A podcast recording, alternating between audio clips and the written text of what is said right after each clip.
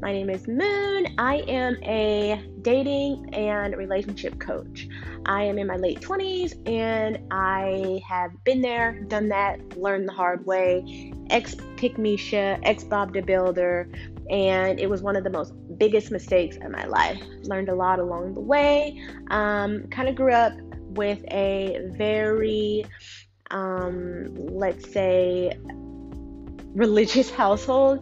So it was kind of, I wasn't taught as a young woman the things that I needed to know in life to be successful, whether it came with, um, in regarding in regards to men, in regards to dating and all that good stuff. And I started my podcast because I started noticing um, I was dating the same man over and over. My friends were always dating the same men over and over, and it would always fall into like the same place. Um, and I really just thought, you know what, this could have been avoided.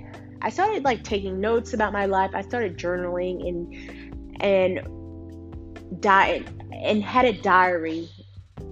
I would talk to my friends. I would kind of be this relationship consultant and I found myself, even with my friends, always repeating myself.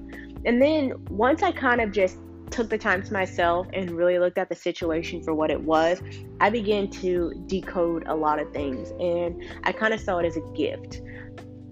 I have not been in another relationship since then. I have completely turned my roles on what I look for in men, what I expect out of men, and I have turned it into a business. And now I want to help others who are trapped in a cycle.